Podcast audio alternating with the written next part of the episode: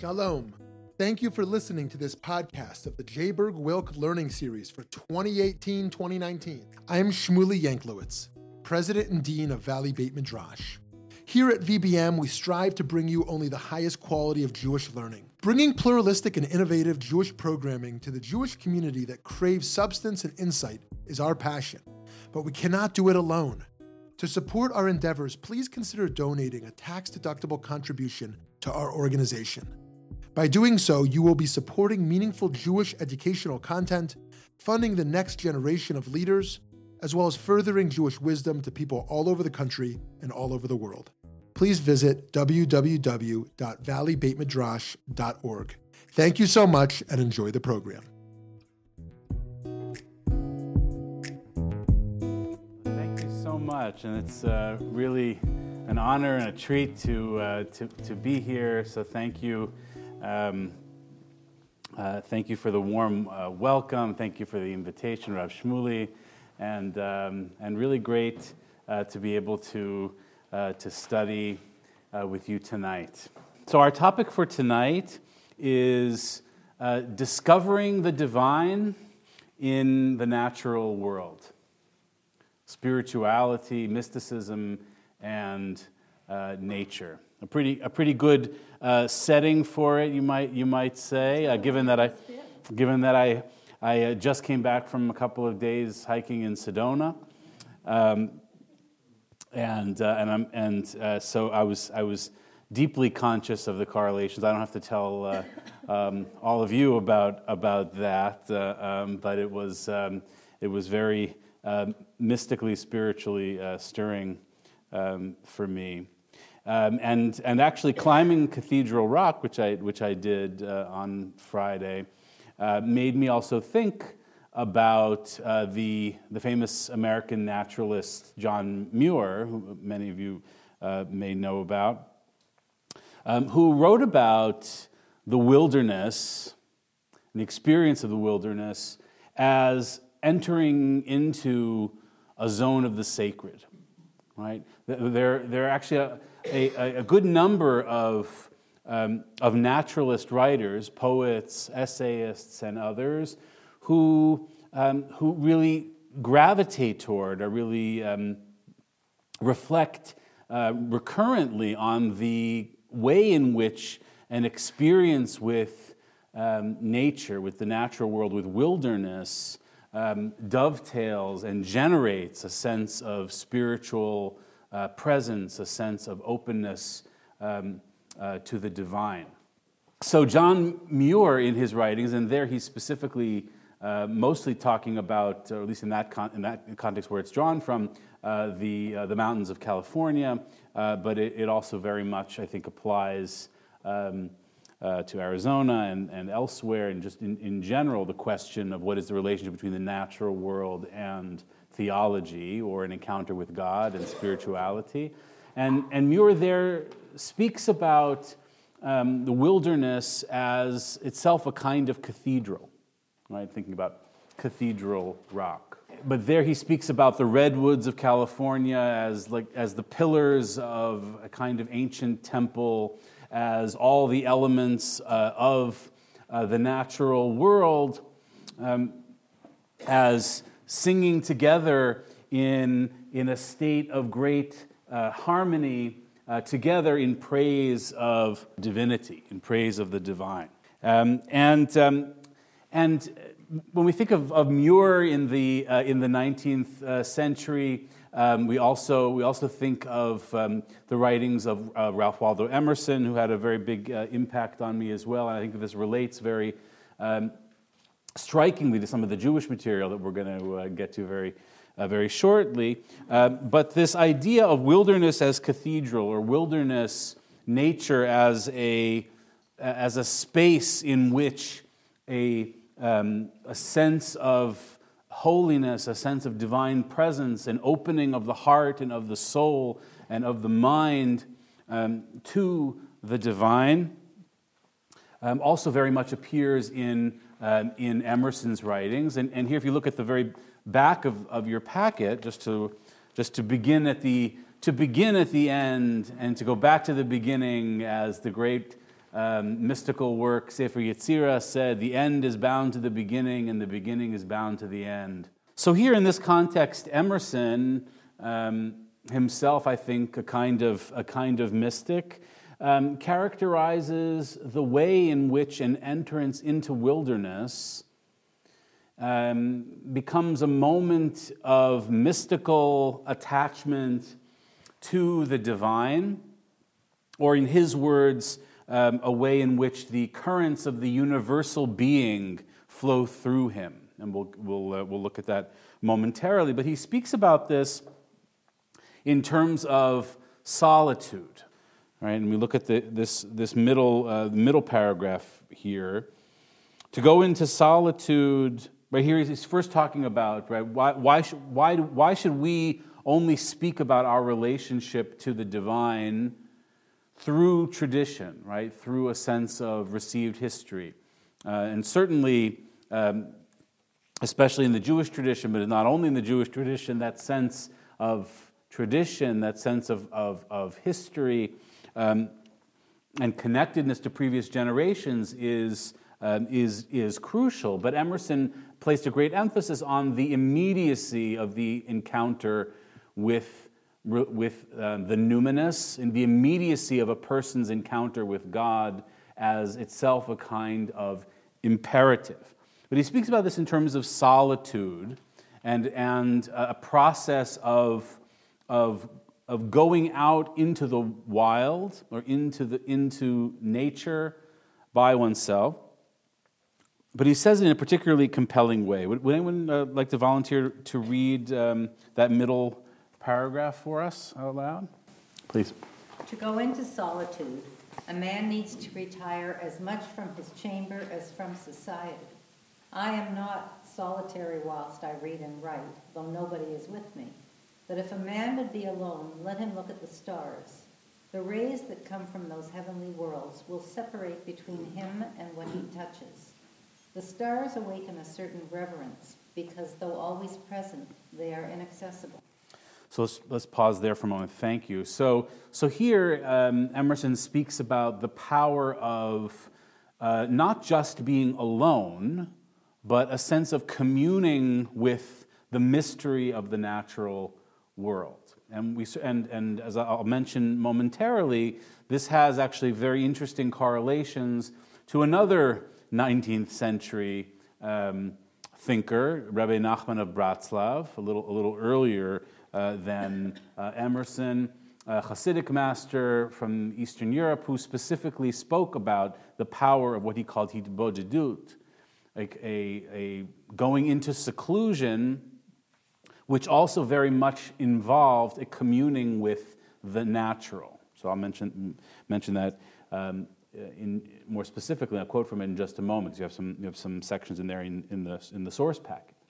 But here, the sense in which Solitude is not just a state of being alone, but is a state of direct communion with the divine, the spiritual energy of all in wilderness, in the natural um, world, right? It's not just that nobody is with me, but it's about going out to be with the spiritual presence of the natural uh, world. And as he goes on to say in the, ne- in the next paragraph here, um, th- those moments in the wild lead him to a state of mystical exhilaration and mystical transformation. Perhaps you'd read that for us. Not the sun.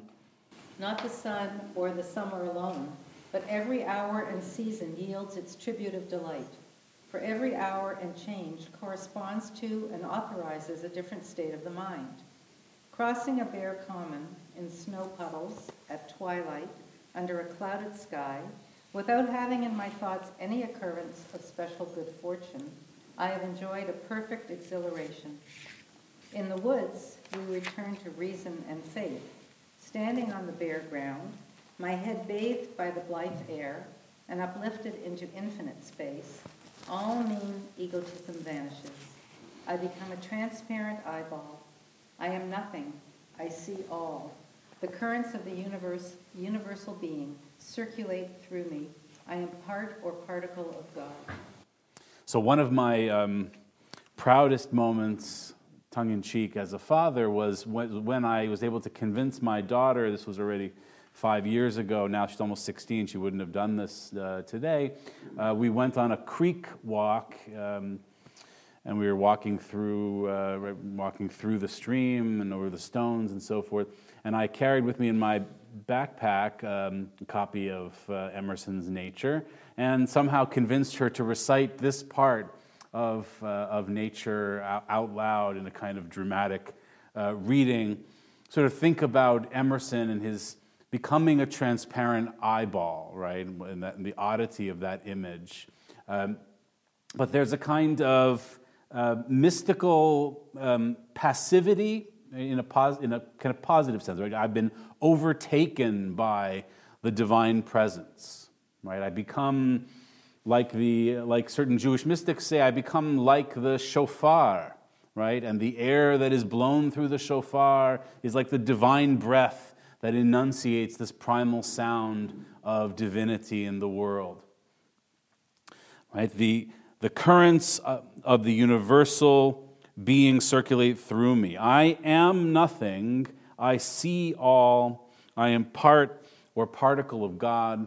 This kind of mystical language of, of oneness and of absorption of the ego into a totalizing unity of divinity is something that we see across religious cultures and very much in the Jewish tradition um, as well, and specifically this idea of all mean egotism vanishing, right? That sense of what it is to commune with the natural in a sense of, the, of its sacredness becomes a kind of mystical erasure of my um, puffed up self selfhood, right? Or all the ways in which um, I want recognition or I feel slighted or, or my pride, my ego, and so forth, right, which everybody um, struggles with.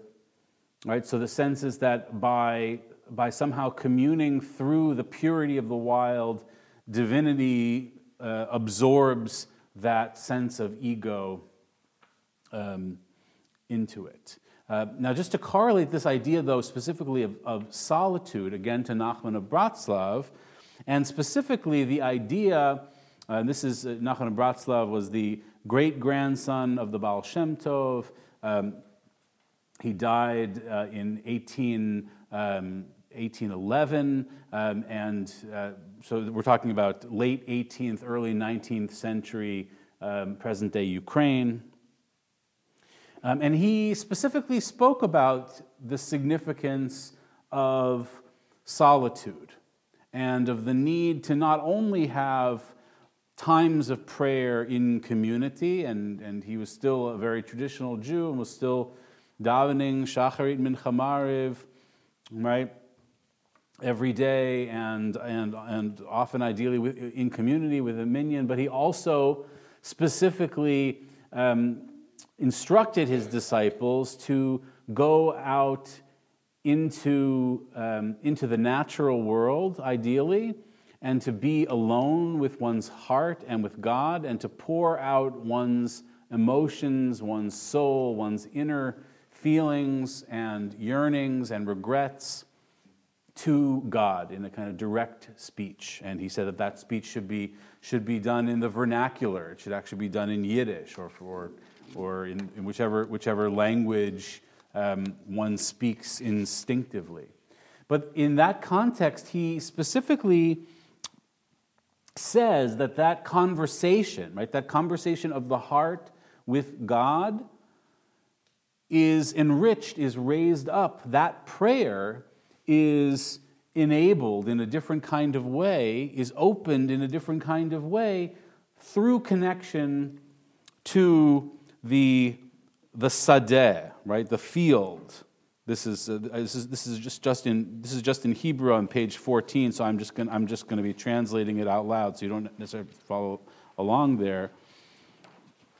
Right, so he specifically said that one needs to commune with the different elements of, uh, of the natural world, with the fields, with the grasses, with the trees, and that by harnessing the power of, the, the, of that natural realm, one's prayer will be enhanced.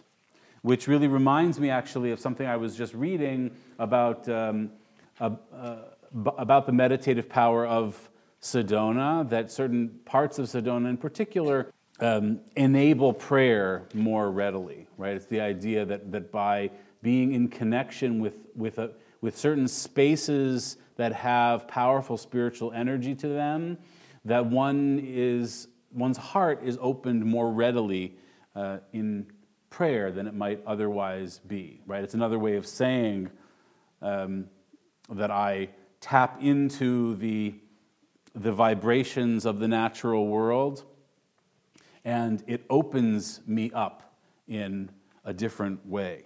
Right? As he says here, Tov me'od litpalel ulefaresh sichato lifnei Hashem itbarach. Right? It's very good to pray and to draw out one's conversation, one's speech before God.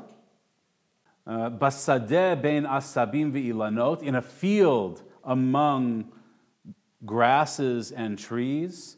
Ki keshe adam mitpalel umefaresh sichato basadeh, because when a person prays and draws out their speech to God in a field, azai kol ha'asabim, then all of the blades of grass, the kol siach hasadeh, and the whole, the, the whole life of vegetation of um, of, of the field, but it's also siach hasadeh in the sense of a kind of speech of the field. Kulam ba'im betoch tefilato. All of those things of, of the natural realm, they enter into the person's prayer. Umasi'in lo, and they help the person in prayer. V'notnin lo koach b'tfilato v'sichato. And they give that person strength and energy in their prayer and their speech before God. Right, so this, is, this is a somewhat a different uh, a different version than what we saw in, in, uh, in Emerson, though elsewhere Nachman of Bratslav also speaks in highly unitive mystical terms, right? That by engaging in this practice, one will ultimately be absorbed into divinity, and there will be a bitul, a nullification of one's yesh, of one's thisness, and of one's ego, and so on and so forth, right? And, uh, and that I'll be able to purify my emotions and transcend my ordinary selfhood, right? Perhaps in the same way that Il Chili speaks about cathedral rock as having the power to purify subsurface emotions and spiritual energies.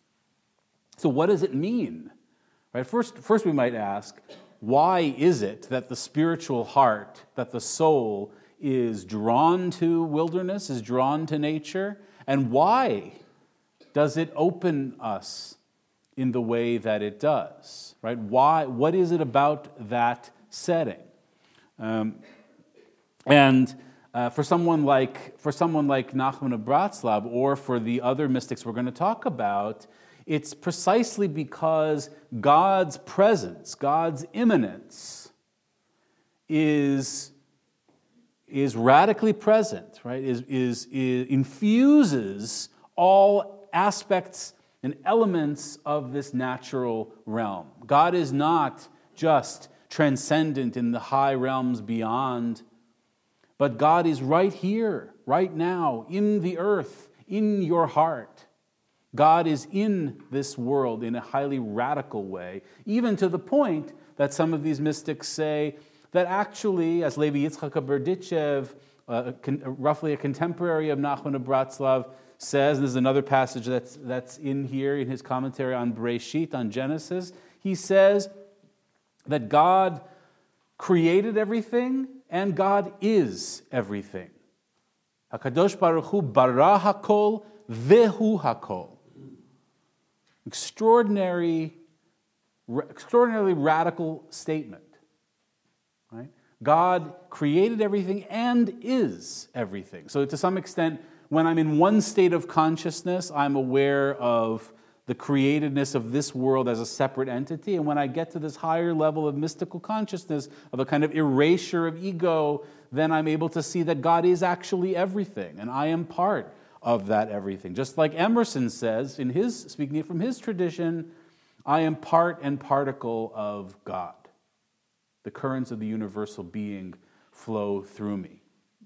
And here, Nachman of Bratslav is specifically saying that by connecting to the energies, the ways in which God is present in all of these elements of nature and elsewhere, uh, both above here and elsewhere, uh, Rebbe Nachman also says that part of the task is to, is to attune oneself, is to align one's mind with the inner melody the inner unique melodies of each element of the natural world. Right? That each blade of grass, each red rock, each tree has its own spiritual melody that we need to learn to hear. Right? And there's a sense of when you're walking in wilderness, there's a sense of if you can quiet um, the, if you can quiet everything else and you can just attune yourself to the melody, right? It's both the, the actual physical melody, but then there's a sense that there's some that there are spiritual vibrations of divinity that are running through that, that myriad, that manifold nature of, of reality as we perceive it. And when I can get in touch with that inner nigun, as Nachman says, then I can attach myself basically to the soul or the heart of that element of nature. Okay? Sure, sure, Shmuly. I, I wonder how much of, of this is a product of modernity or, or the advent of modernity with the urbanization that emerges where it's more difficult to find quiet. I wonder if pre-modernity, the palace is more grand, to some place where, there, where there's noise and grandeur, but once everything becomes noisy, we're, we're longing for solitude and escape.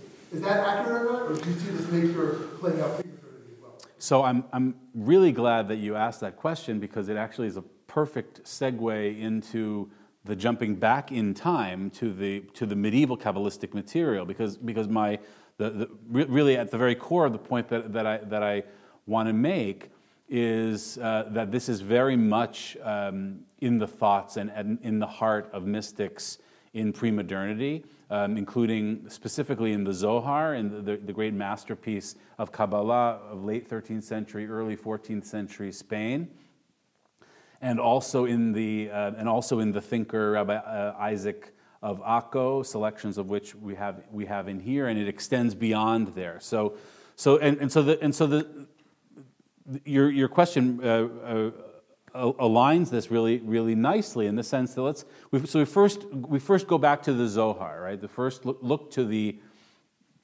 to this great monument of Jewish mystical literature. Um, and I'm thinking specifically of a passage, um, really extraordinary passage, text from the Zohar that I discuss in, in my new book, The Art of Mystical Narrative, about the experience of sitting beneath a tree. So in the Zohar, we have, um, we have uh, qu- quite a lot of different things, but one of the, one of the main strands of genre in the Zohar is, is a, a tale of a wandering band of mystical disciples through a kind of through a fictionalized Galilee. Right, and it's this, it's, they're the disciples of Rabbi Shimon Bar Yochai, the great mystic sage, and they are wandering about the Galilee in quest of mystical wisdom. And it's, of course, a lot more complicated than that, but, but, but in terms of understanding where this tale emerges from. And so, in this context, right, so they're, they're on this, this mystical quest and they expound in lengthy ways on, on mystical secrets of theology and nature of, of myth and divine reality as they go on this quest. So, in one particular scene, they find themselves seated beneath a, the shade of a tree overlooking the Sea of Galilee, or what they called Yama de Ginosar, which is an ancient way of saying uh, what in later, in later times came to be known as, as Yam Kinneret, or the Sea of Galilee. And they were sitting beneath the shade of a tree overlooking on the, on the shores of, of, of the Sea of Galilee. So you can sort of picture the scene of Rabbi Shimon Bar Yochai and his disciples. And Rabbi Shimon says this amazing thing, which is actually a kind of wink at the, the existing Mishnah on the subject, which he theoretically is from the same time, same time period of, but the Zohar is a fictionalized version of these characters. And he says, How lovely is the shade of this tree! Let us crown this place with words of Torah. Which, for someone who knows um, Pirkei Avot, who knows Mishnah and Avot, you, uh, you know that it specifically says you should not interrupt your Mishnah study or your recitation of the Mishnah um, when you see a beautiful, to say how lovely is, is, is this tree, uh, and so on and so forth, right? And, and the Mishnah there actually says you do that and you're going to be zapped, which basically means, right, you're going you're to get the death penalty. All right, so this does not seem to be like an actual embrace of pausing your, your Torah study to engage with the natural world. There have been others who have said, well, the Mishnah might not really mean that. And, but it says it more or less in that way. And Rabbi Shimon of the Zohar says this amazing thing. He uses the same language, but he flips it on its head and said, How lovely is the shade of this tree. Let us crown this place with words of Torah, saying, Yeah, you know, actual Tannaitic Mishnah sages, and let me tell you how it's, how, how it's really done, right? Uh, and this is a very powerful moment because he goes on to say, in addition to that kind of flipping of, of the Mishnah, which his readers would certainly have been familiar with, like, like many of us would be familiar with it, he goes on to talk about how this tree, as in, in, as in the Kabbalistic sense, in, in the Zoharic sense, everything that exists in this world is an allusion to a mystery within God, right? Heschel uh, famously said this world is an illusion, right? And he was playing on, it's not an illusion, it's an allusion. Um, and he spoke about mystery and about wonder. And, and Heschel was a mystic. Heschel was a chassid. Heschel was, knew all of this, right? And there's been interesting things written about that. This world is an allusion to the divine realm um, or in the language of the Zohar is Aramaic, alma tata'a kegavna de alma de le'ela. The world below exists on the model of the world on high. And so, therefore, when I encounter anything, in, any of the particulars of this world, it should bring to mind a, mis, a corresponding mystery within the divine realms above. Now, there you might say, well, that's a little different from the later Hasidic thinking about God is radically in this world. And, and the Zoharic and, and Kabbalistic masters also spoke about a total unity, but they were also very interested in how our perception in this world teaches us something that we otherwise can't know directly about the inner mysteries of God.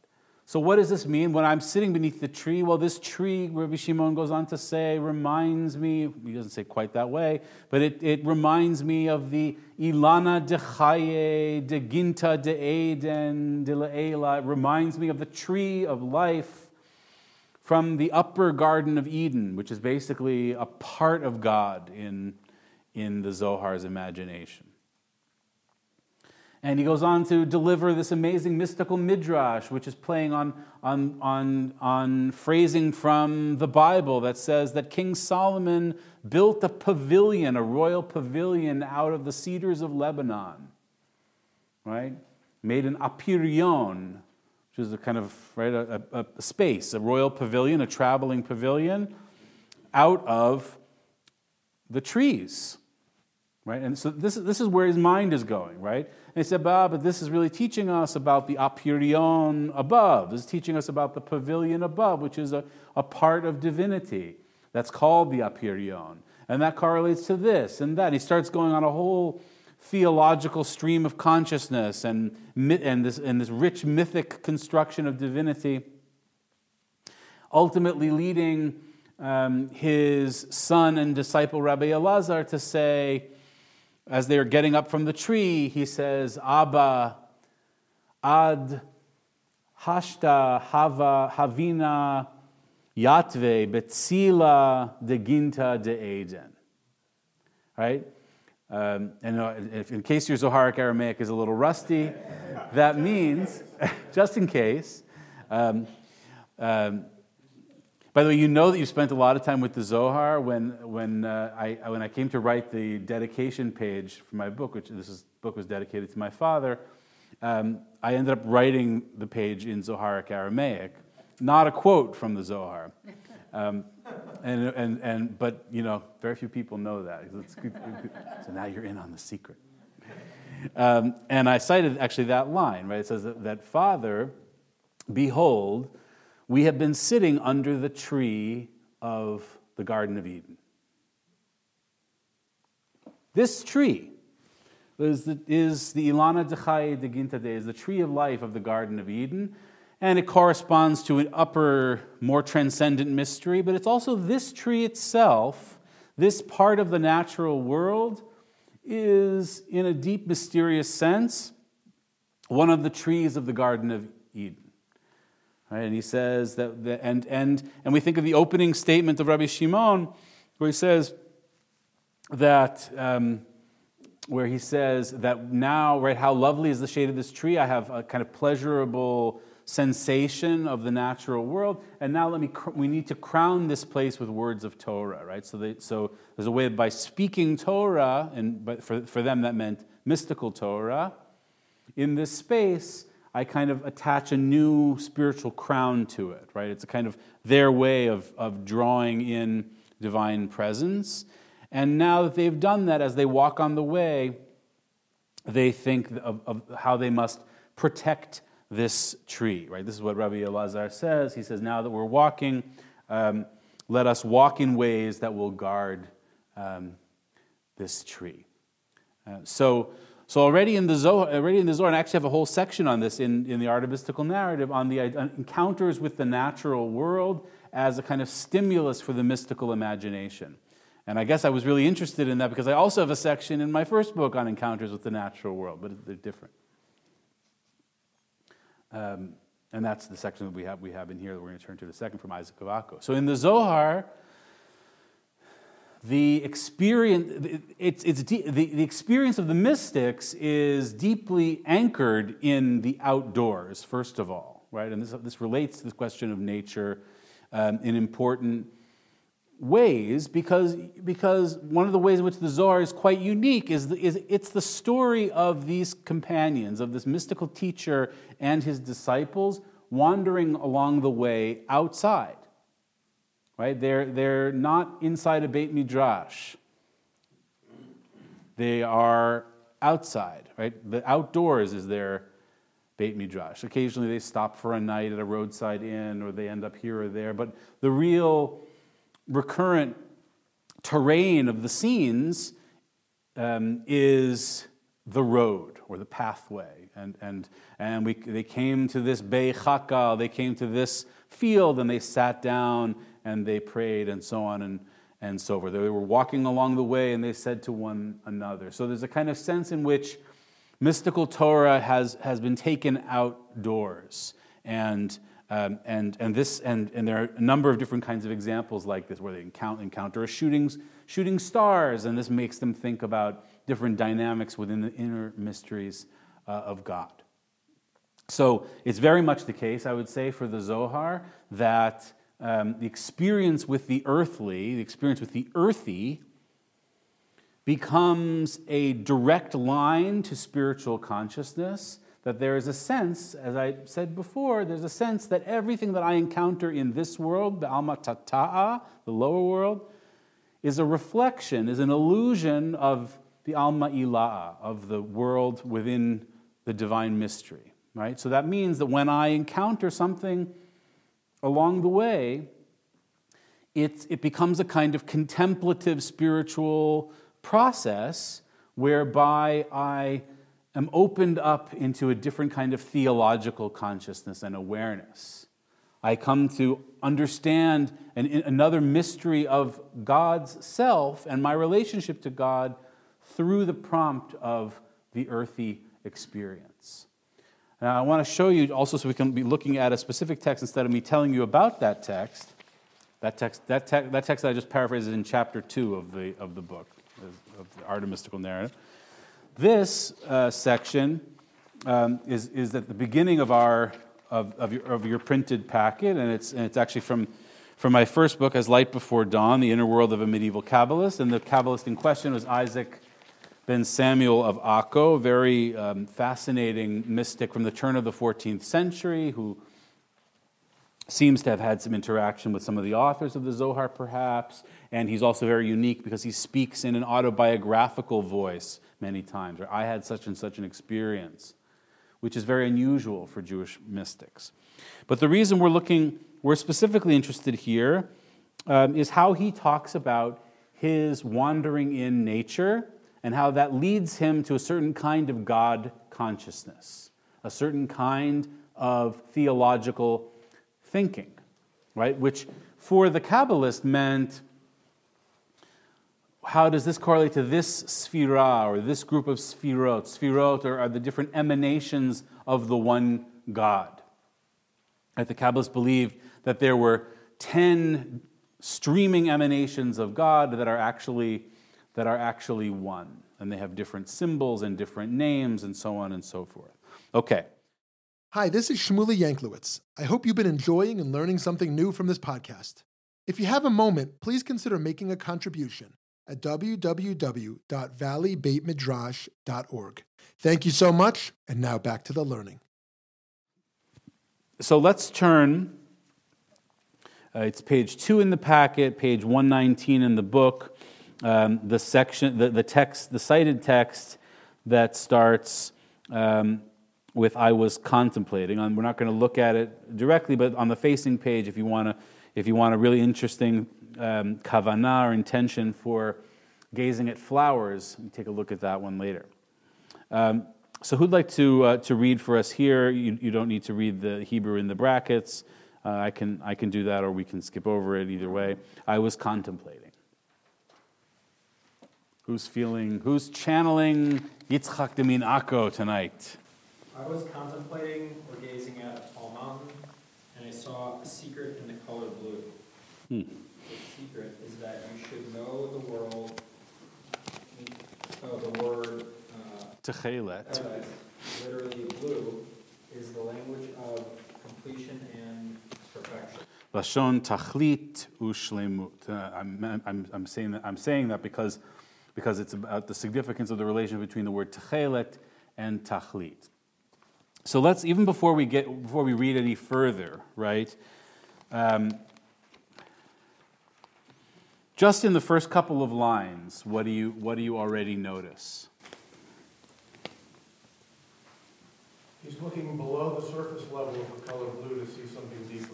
Yes, very nice, right? And, um, and, and, his, and that emerges, absolutely, right? So when he says, Ra'iti sod betzevat I saw a secret in the color blue, right? So on the one hand, he's contemplating or looking at, with a contemplative meditative eye, a tall mountain. And when he says, so first of all, we see him in nature looking at, looking at a mountain, right? So there's already a kind of situatedness in wilderness or situatedness in, in the presence of the mountain. And I saw secret in the color blue, which, which would seem to uh, imply that the mountain is bathed in blue, right? Why, why else was he thinking about blue, right? Can't help but think about, he's, he's, he's looking at this tall mountain, but what is he actually seeing beyond the mountain? He's seeing the sky. And so is, the, is, it, is it some type of signal to him that that blue is encompassing everything? So he was, he was noticing the mountain and how big it was, but then he noticed that the sky was even bigger than that. And so that must be complete somehow. It's, it's, quite, it's quite possible. Um, and, and, we'll, and we'll, see, um, we'll see further um, his associations to, to this issue of, ta- of tachlit. I, th- I think that's, that's certainly possible, right? So, so right, it could be the blue of the sky, it could be the way in which the light is casting itself on the mountain. But something leads him to think about the color blue. And to think about its deeper mystical significance. And, and as you just said, right, the, how it gestures toward completion and unity, which is actually a play on the word techelet and the word tachlit. Tachlit means kind of completion, perfection, goal. Um, but but uh, and and techelet, as you're going to see, is both a color that's seen in the natural world, but it's also um, a strand of the tzitzit, right? For in, in, especially in, in particular um, usages of the tradition. He's going to go on to say this, right? So this leads him to a, whole series of interesting associations to the life of mitzvot, the wearing of tzitzit, to the color that he sees in the natural world, and to what's symbolized by blue and by tachlit, which is Shekhinah, we're going to see. Right? That's the, the 10th sphira, the, the, um, the, cent, the center of femininity within divinity. Um, I saw a secret in the color blue. Um, the secret is, or did, you, or did, you, oh, you already did that, right? The secret is you should know that the word techelet is the language of completion and perfection, right? So techelet is tachlit. Now, the other reason why this is significant, and we're going to see this in, in, the coming lines, is that what's the difference between the word techelet and tachlit in terms of its spelling? Which, what letter um, is, is in one that is not in the other? The yud, right. Um, and for the Kabbalist, you say Yud, and they immediately think of the 10, right? Because, Yud is numerically stands for 10, the 10 sphirot, the 10 dimensions of God. So what does that mean? And also blue typically symbolizes Shekhinah in Kabbalistic symbolism. She's, all, she's the great uh, ocean that receives all the rivers that flow into her, into oneness of water, so, and water is often seen as blue, and so on and so forth. But also, as Tachlit, she is the dimension of divinity that receives and, and con- where all 10, including herself, converge as one in the state of completion. So she is Tachlit because she is the blue that contains all the 10 of divinity. And of course, the Kabbalists will say, even though I'm going on and on about this one and that one and 10, they're all one, right? And this is a refrain over and over again that uh, Jewish mystics say not unlike the way Christian theologians and Christian mystics say that the three are really one, right? So actually understanding that when these kinds of mystics speak about multiplicity, they are actually often insisting on a, un- a unity beneath the multiplicity, which I think is actually a reflection in some ways of, of how the mystic experiences the world, right? The mystic experiences the world like we all do as made up of all these fragments and all the separateness right? But deep within the kishkas of the mystic, right, whether Jewish or not Jewish, right, um, is this powerful, passionate feeling that everything is one. Right? We see this across religious cultures. So there's a kind of almost universal uh, mystical experience uh, that's, that, that argues that actually the reality you perceive as separate is actually one, and that oneness is God. So in this case, right, what is the theological consciousness that's prompted by an experience of nature?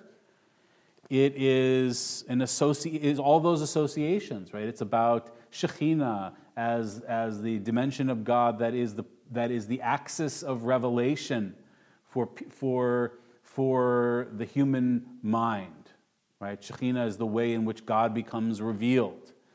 And God becomes revealed by Kol HaNachalim Holchim Hayam, as Kohelet said. All the rivers run to the sea. All the rivers are the different dimensions of the Sfirot, and they converge in the Yamarava, in the great sea that is Shekhinah. And all the waters of the world are actually one, as we know, right? They're all interconnected. Right? So all those waters, all those seemingly separate streams, seemingly separate lakes, and so on and so forth, they are all actually just one body of water.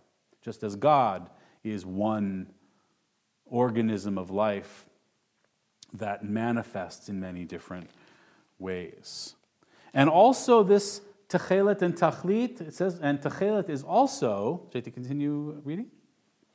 There's also the language of yearning. Uh, I long, I yearn for the courts of Ukevante. Um, This is to say, my soul yearns for the Sephira called perfection, Tachlit, which includes all the other colors within it. So that so that's significant, right? So that, so it includes all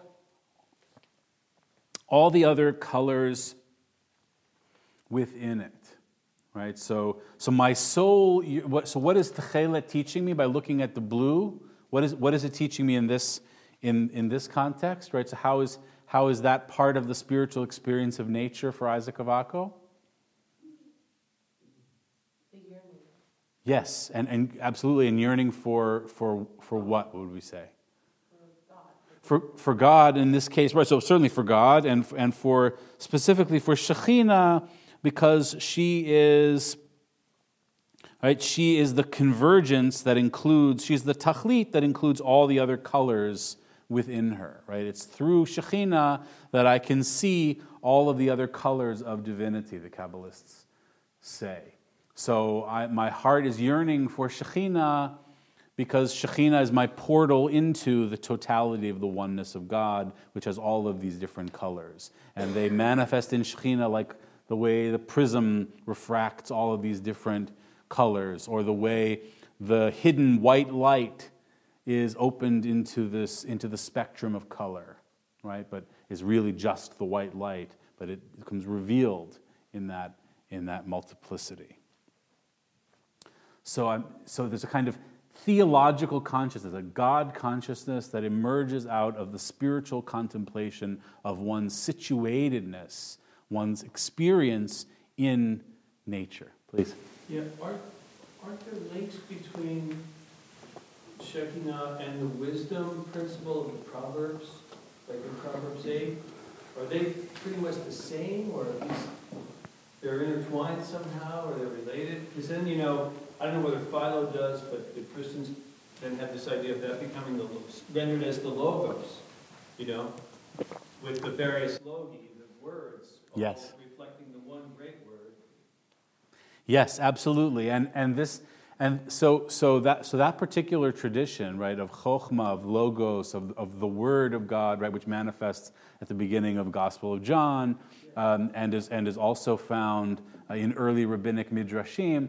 So Daniel Boyarin, in his book Borderlines, has shown a very interesting way how logos theology in particular, this idea of the divine word as the beginning of, of creation and as that which runs through all of creation, was a kind of midrash of Judeo-Christianity, right? So in other words, this was that's a manifestation actually of, of an idea that was that was reverberating among uh, early Christians and early rabbis who were sort of who were, who were aligned with right who were connected in terms of their larger stream of, of, of traditions. So in the sense of but in the sense of what you picked up on right of of uh, Proverbs eight as this great moment where Lady Wisdom, right? Lady Wisdom is is speaking, right?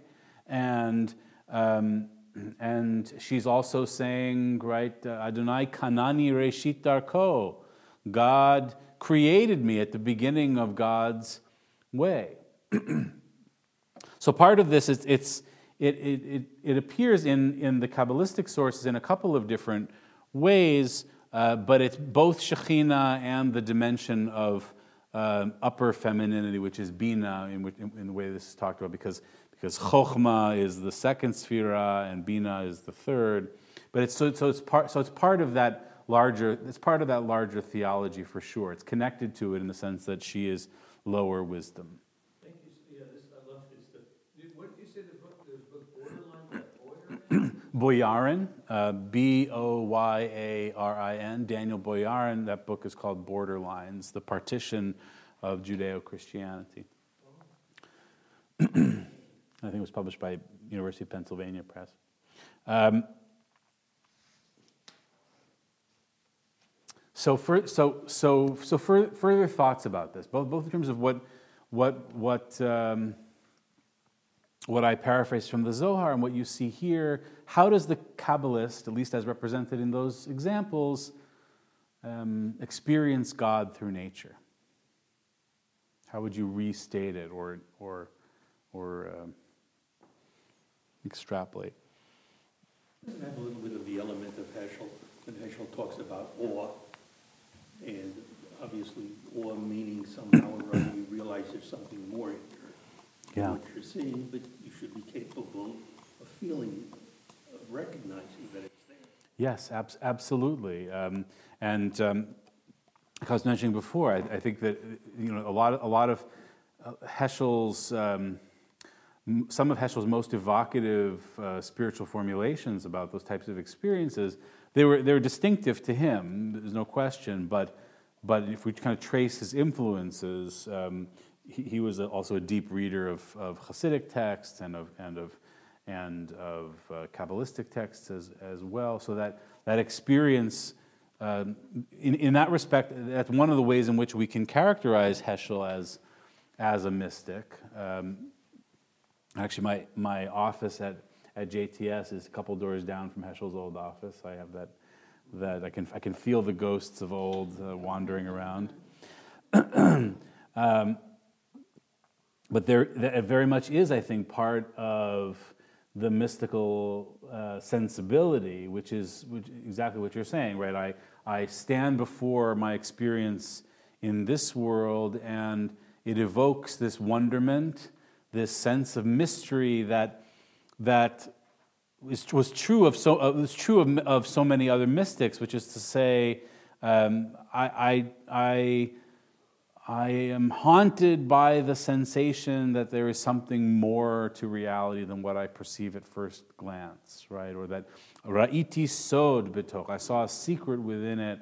I, I am not, I am not um, satisfied with the sense that the literal surface level of perception is all that there is, but that there is a deeper meaning. And for the Kabbalist, that deeper meaning is the way in which the divine reality, the inner mysteries of God, are encoded, are inscribed in the natural world, such that by contemplating those things in this world, I'm brought into that realm of awe, that realm of wonderment, that realm of mystery that is beyond the literal, right?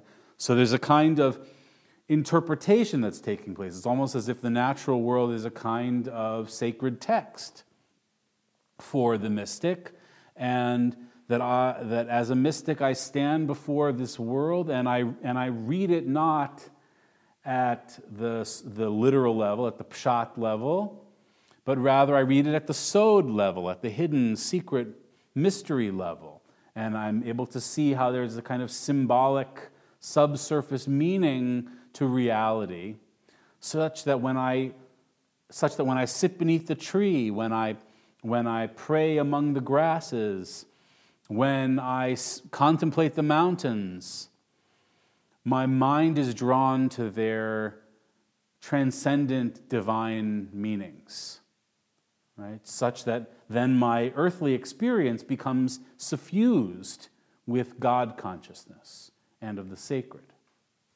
Please. Uh, Gershom Scholem uses an analogy that's very helpful to me, and I offer it because it may be helpful to others. Could I trouble you He uses the Thank you. metaphor of a tree as, uh, as our physical world, and he talks about what it is that is the source of the life of that tree, which is the sap.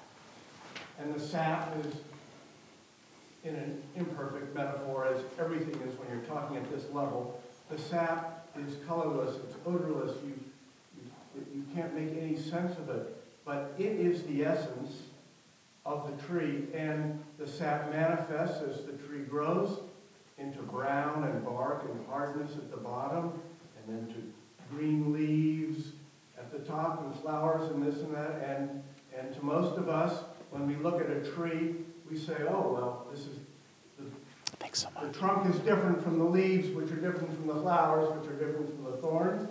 But what is it that is the essence of all of it? It's the sap. And so when you say, Dr. Fishbane, how do, how do the how do the mystics look at the world? The mystics perhaps see the essence of the sap shining through. They're not overwhelmed with the differences uh, of the different aspects of the tree. Um, be- beautif- beautifully said. Um, thank you for sharing that. And you know, I'm reminded of um, some pictures that I took and some, some things that I saw on my climb up Cathedral Rock, where you see some really unusual looking trees. Um, right, particularly, I believe they're the yucca tree and, and some other things. Um, and tree symbolism, right? It's not just that the tree was one of many different parts of nature. You're very right to center on that, and and and this is why this was so significant for the Zohar Kabbalists sitting beneath the tree because for them, the Ilana Dechaye, or the, the Eitz the tree of life, is a, is a metaphor or a symbol or a way of um, talking about the very interconnected reality of God, right? So God is the upper tree of life. And that tree, as you said, right, it has, it has a central column of energy right? And it branches out into all of these different strands and branches, and those branches give, give, give leaves or buds or fruits and so on and so forth, right? So there's, there are many different parts to the tree, but they are all really part of the one, right? So this was a very powerful image for the Kabbalists as a way of talking about God's self. And they spoke about, many Kabbalists spoke about the whole system of the Sfirot, which is basically another way of saying about the elements of God, of the one God, were all were characterized as the tree, as an Ilan. And in some early Kabbalistic texts, and this is quite a powerful image, they speak about this also as an inverted cosmic tree. Right? So you sort of say that where is the deepest secret of the tree? It's in the roots beneath the soil. Right? But in this image, the root, the root of the inverted tree, right? The roots and the, the soil is the soil of the mystery of heaven. And the roots that extend into there extend into the mystery of the infinite. And they draw the energies of that, of that upper force of infinity, which is the endlessness of God, but is beyond our comprehension. That flows into, into the roots and nourishes the trunk of the tree, which is the, the trunk of divine reality as it flows through the cosmos. And it spreads out in all of these different ways and branches. And we, in our world, we can we, ex- we experience the fruits and the blossoms and the leaves. Those are, right, it's the upside down tree. Those are the most revealed parts of the divine tree, of the tree that is all, as the Bahir says, one of the early, earliest Kabbalistic texts, and the tree that is the all of divinity, God, which is the all. So this is actually, I think, a very, a very important uh, image, which kind of uh, crystallizes or, or bring, brings to, into focus our question, right? Which is to say that that that when the mystic, when the Kabbalist saw a tree in this world, and they saw them all the time, this was a kind of symbolic referent in the mind. It's both that this is the tree of the Garden of Eden on the one hand, right, that I experience this natural realm as part of the divine energy, but it also takes my contemplative meditative mind to a different place of knowing and feeling divinity because God, in a macro sense, is the grand tree of the universe. And we, in our finite, mortal, limited um, state of reality, right, we're sort of the, below transcendence, we, we are that, that hidden mystery of the soil of, of the infinite, right, or of the soil of heaven, or the, where the roots are concealed beneath the surface.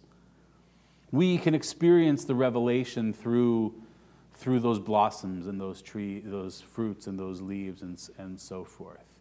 Right? So it becomes so for the mystic it becomes a kind of, as I was saying before, kind of interpretive consciousness of, of unveiling right, or of lifting the veil of reality and being able to say that where I thought there was just was just a tree or was just just a field, it teaches me that it's actually connected to something much larger. It's connected to a, a, a transcendent mystery of God, right? Which is very much uh, uh, like what Heschel was saying, right? And Heschel was influenced by that older tradition.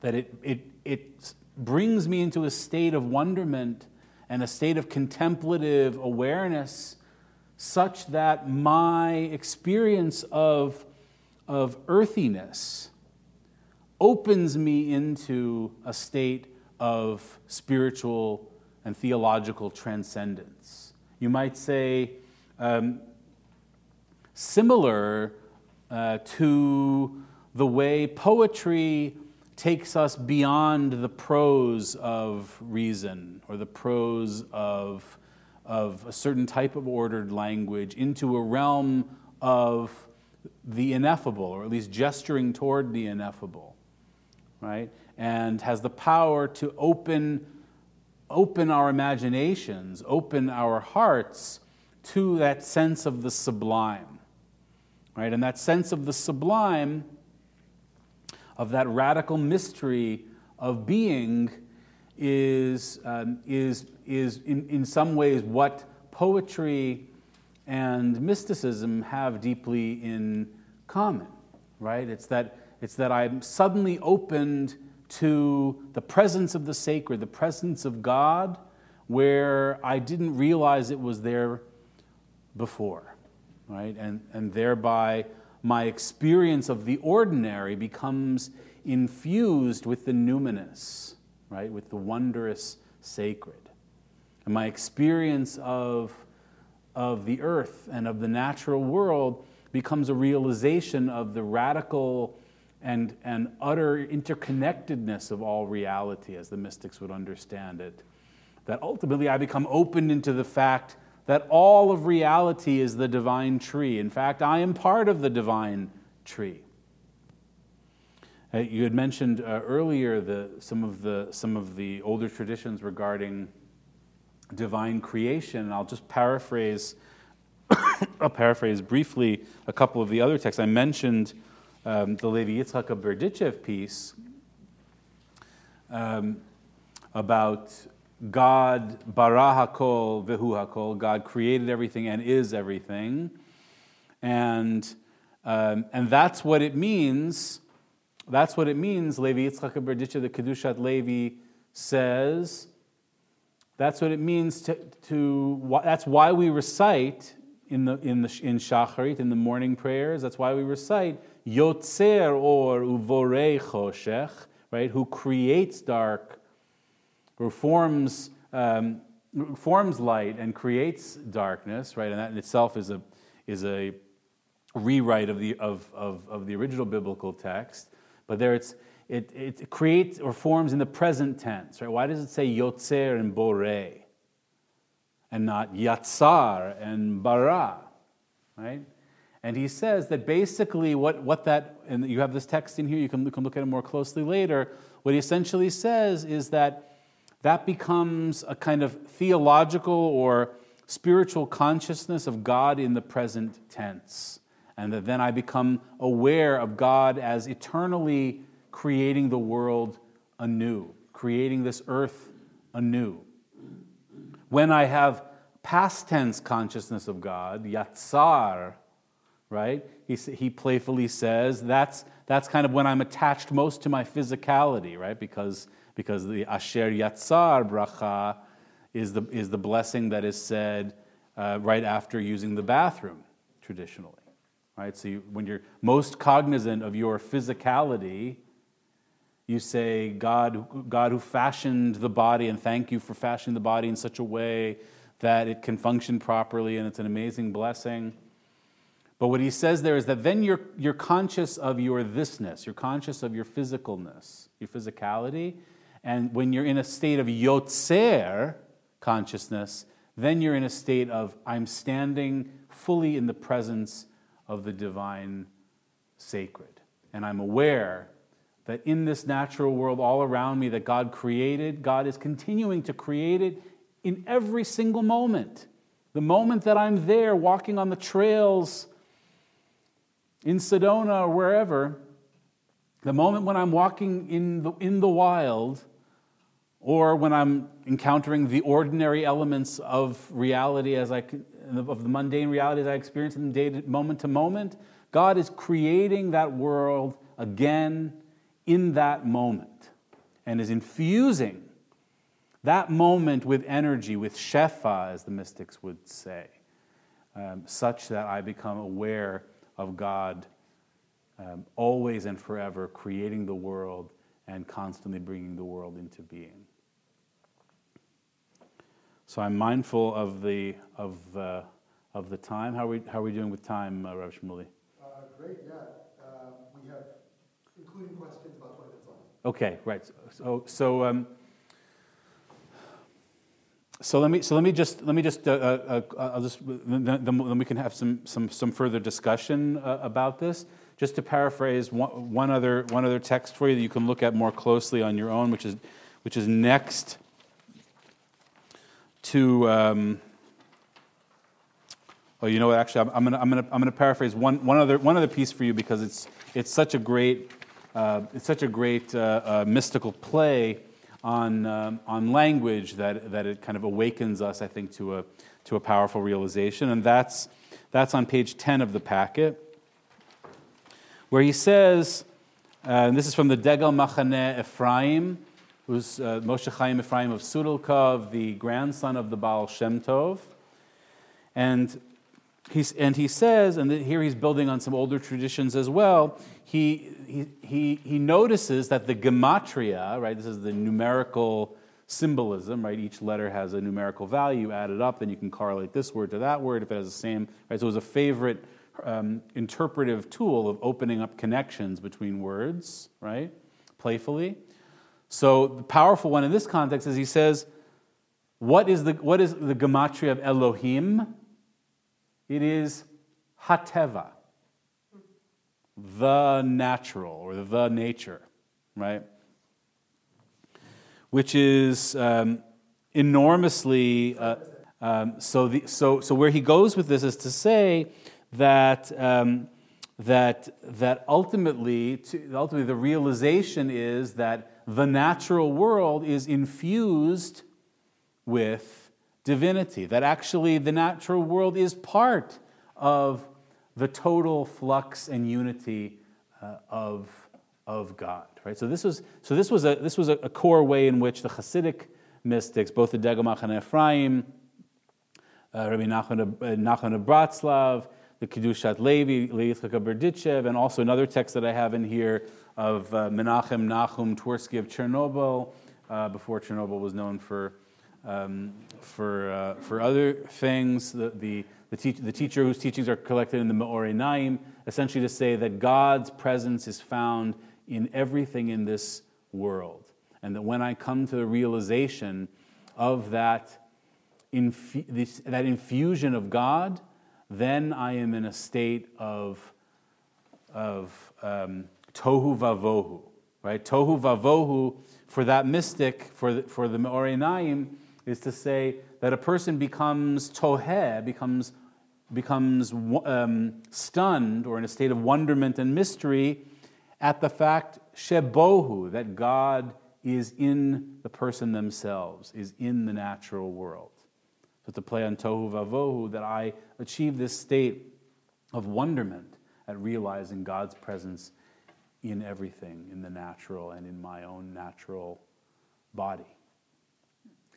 Um, so I want to leave some time for some, for some further discussion. So how, so how, um, how do you bring the strands of this uh, together? Are there some questions that have been stirred for you in this, in, in this study that you'd like to, that you'd like to raise uh, now?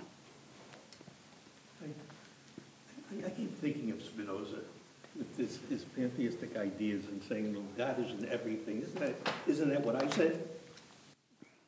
Um, yes. Uh, of, of, now, now, Spinoza, Spinoza exists within a long, um, a long chain of both direct and indirect traditions of reflections on pantheism and panentheism. And for me, pantheism and panentheism are, are, um, are, not, uh, are not negatives, right? Even though, even though Spinoza got into some trouble um, for ideas that actually are found in, in Kabbalah as well, right? And those, and those, revere, and those great rabbinic figures revered Kabbalah, right? So it's so it, it, seems, it seems to have been that he got in trouble more for his treatment of the, treatment of the Bible in certain kinds of ways rather than, than, than his so called pantheistic theology. But you're absolutely right that Spinoza has a lot in common with a lot of these mystics in the sense that actually God is the great rhythm of nature.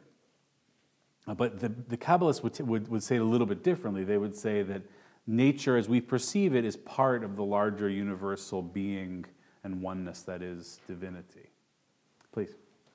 Uh, it, it, seems to me that one, one thread that might tie a lot of this together is that there are uh, two orders or, or, two dimensions of creation. One uh, directly by God and God created. Uh, the other indirectly through God and man created. Hmm. And it, there's a, seems to be a warning here uh, that we should uh, try to emphasize and, and as much as possible visit the direct creation of God and uh, because that will give us strength and the more we perhaps ignore that and get lost in our own creations, industrialization, technology, etc., uh, the, the, the weaker, in some way, the weaker we will get. Mm. Uh, and it, there doesn't seem to be a prohibition against that, but just somewhat of a warning not to lose touch with nature, with, with the primary order of. Um, I think it's a, it's a very interesting point. I mean, a, a, lot of these mystics that we're talking about were, uh, were living in a pre industrial time. Um, However, um, if you look at if you look at Heschel in particular, um, right, as a as a latter day mystic, his book The Sabbath, right, which is one of his most famous and influential books, which is heavily influenced by by Kabbalah and, and Hasidism, though he barely says so, but it's because in some ways he thought of himself as a Hasidic Rebbe. Um, specifically rails against the dangers of technology and of and of being overtaken by industrialization and and by and by how we become obsessed with with what we can do and what we can create and, and the Shabbat is a time for being at peace with the divine creation and so forth. So I think I think that that speaks very directly to your to your point. Um, he, he, he, specifically makes that point. Um, right, and I think that that's also because he was he was it was written at a time it was it was right at mid-century, right right around 1950 or so, right. So it was he, that was particularly on his mind, right. It was the, it was the question of of of how of how we of how we as human beings become become um, inflated with the importance of our own our own ability to create things, right? And so the Shabbat is a time to step back from that, he says, right, and be aware of, of, uh, of God's world. That Rabbi... That's Abraham Joshua Heschel, and the book is called The Sabbath. Please. Um, it's not a question, it's more just an observation. The mystic who looks to see God in the blue, wherever that blue may be, seems to provide a, an, an invitation to find God in all things that I think is very easy to live our lives and ignore where divine might be. And I think this was such a beautiful example that you shared to just simply say, look at the sky, or look at the mountain, or look at the tree. What interpretation can you find? Because really, I feel like what what the text was was a midrash. Was someone basically looking at something in nature and be like, I'm going to put these pieces together, and this is going to be the piece of Torah that, I, that allows me to move in the world feeling more connected to God. So when do we do this? When do we give ourselves the opportunity to go, even as you started off by saying, outside of our tradition enough to just look at nature to say, how do we commune with God and just speak to God? Hmm. Um, I just feel like the mystic becomes the, more of an artist and a poet than um, I think is often given credit for in a really healthy spiritual way. Um, I, yeah, I think that's beautiful. I, I, I very much agree with it, and and I think that it's true that the process of creativity um, that's reflected, let's say in the Isaac of Akko example, right, is it is a kind of mystical midrashic um, free association, right? And it's- not really completely free association. It's kind of a stream of consciousness with certain structures, right? That I, when I see, when I think of this, it brings into mind this web of meanings for him, right? Um, but it's true. He's he's kind of riffing off his experience, right? I saw blue, and that made me think of Tchelet, and Tchelet is like this, and, and so on and so forth, right? So it's it's how it's how his his mystic mind works.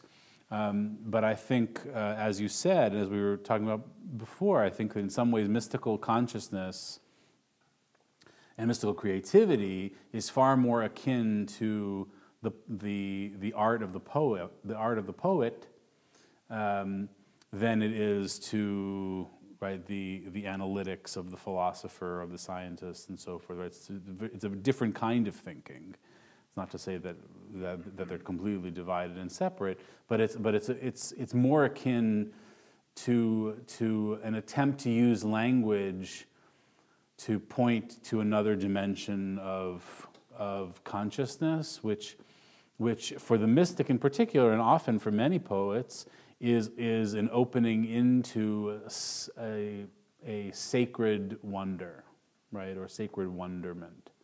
Um, It seems like there's a, there's a permission.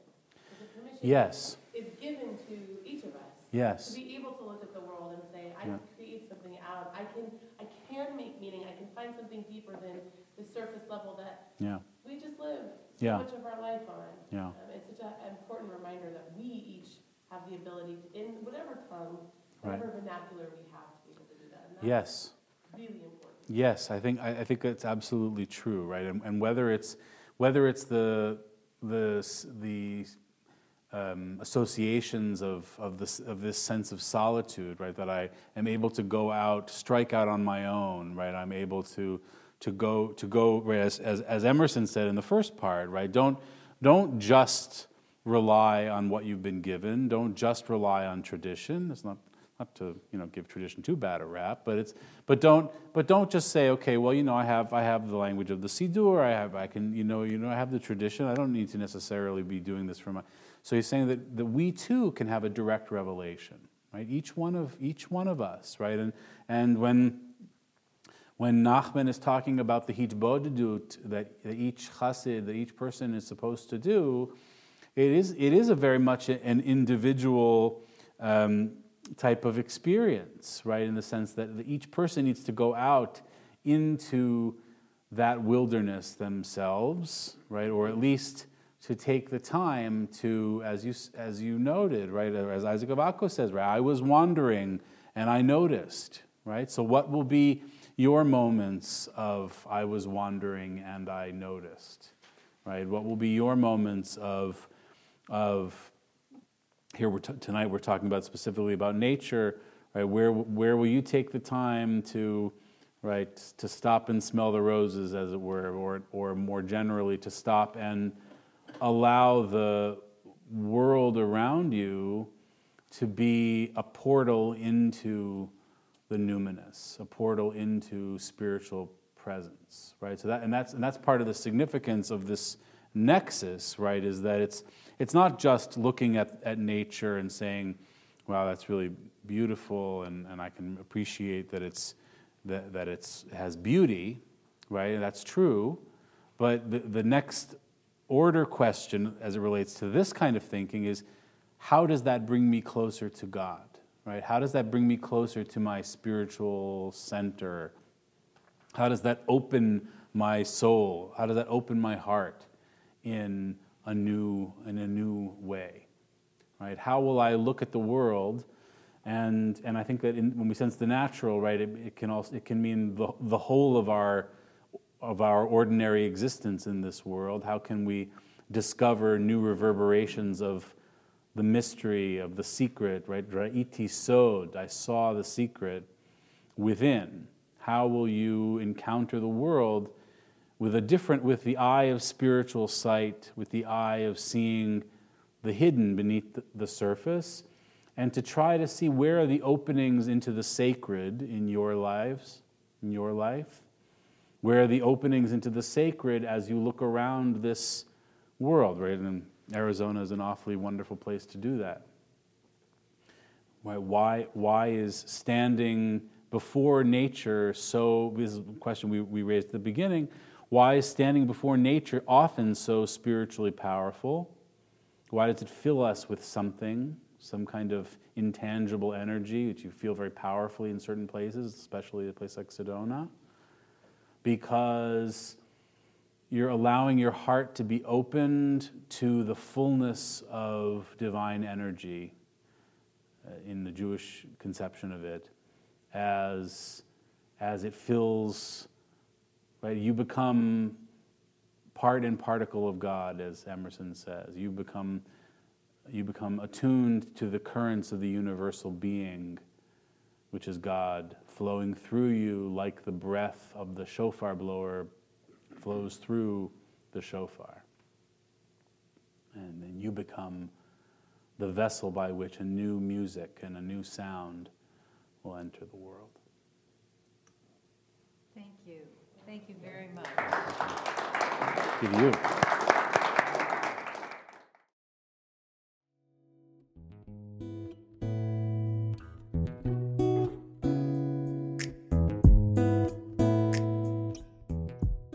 Hi, this is Shmuly Yanklowitz. I hope you enjoyed listening to this fascinating lecture. At VBM, we strive to bring you only the best in Jewish educational programming. To do this, we host a wide variety of events throughout our learning season including panels, classes, and lectures, like the one you just listened to. Please consider going to www.valleybeitmidrash.org and donating to VBM to support meaningful Jewish education in the greater Phoenix Jewish community, indeed, all around the country and the world. Thank you so much for listening.